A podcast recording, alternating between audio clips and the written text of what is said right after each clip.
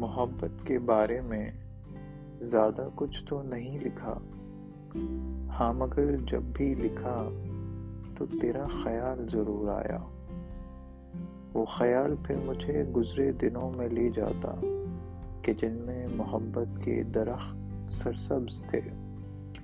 امیدوں کے چراغ اپنی بلندی کی لو پر چمک رہے تھے اور دہک رہے تھے۔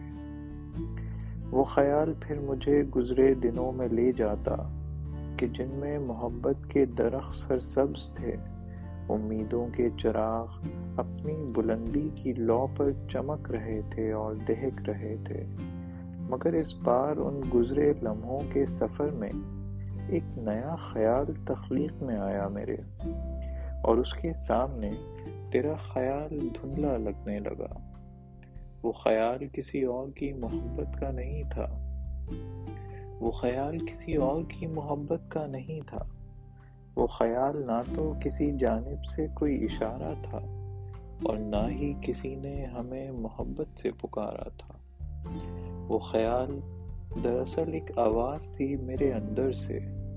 وہ خیال دراصل ایک آواز تھی میرے اندر سے۔ وہ آواز جو مجھے یہ بتانا چاہتی تھی۔ کہ محبت میں لازم نہیں کسی دوسرے کا ہونا۔ خود سے محبت کرنے میں کوئی حرج نہیں ہے۔